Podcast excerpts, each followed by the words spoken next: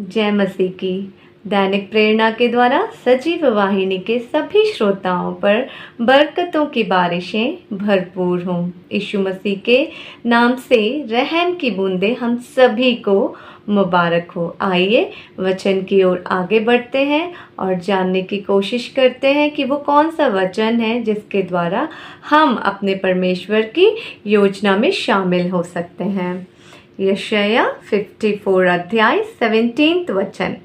जितने हथियार तेरी हानि के लिए बनाए जाएँ, उनमें से कोई सफल ना होगा। और जितने लोग मुद्दई होकर तुझ पर नालिश करें, उन सबों में तू जीत जाएगा। यहोवा के दासों का यही भाग होगा, और वे मेरे ही कारण धर्मी ठहरेंगे।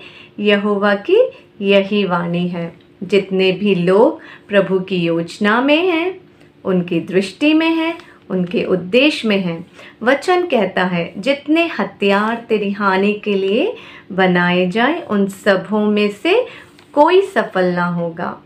वो हथियार कितने ही तेज क्यों ना हो, कितने ही नुकीले क्यों ना हो, कितने ही बड़े क्यों ना हो, कितने ही महँगे क्यों ना हो, उन्हें तुम्हारे सामने निष्फल विफल, व्यर्थ, नाकाम होना ही पड़ेगा क्योंकि तुम परमेश्वर की योजना में हो। न केवल हथियार, बल्कि जितने लोग तुम पर नालिश करें, आरोप लगाएँ, आक्रमण करें, इल्ज़ाम लगाएँ, तुम पर चढ़ाई करें, कोई भी तुमसे जीत ना पाएगा क्योंकि तुम परमेश्वर की योजना में हो।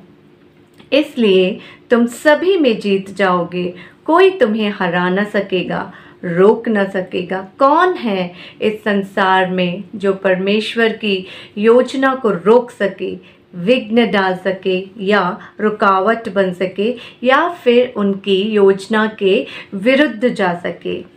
कामयाबी ही यहोवा के दासों का भाग है और वे यहोवा के ही कारण जीत जाएँगे, फतह पाएँगे और यहोवा की यही वाणी है।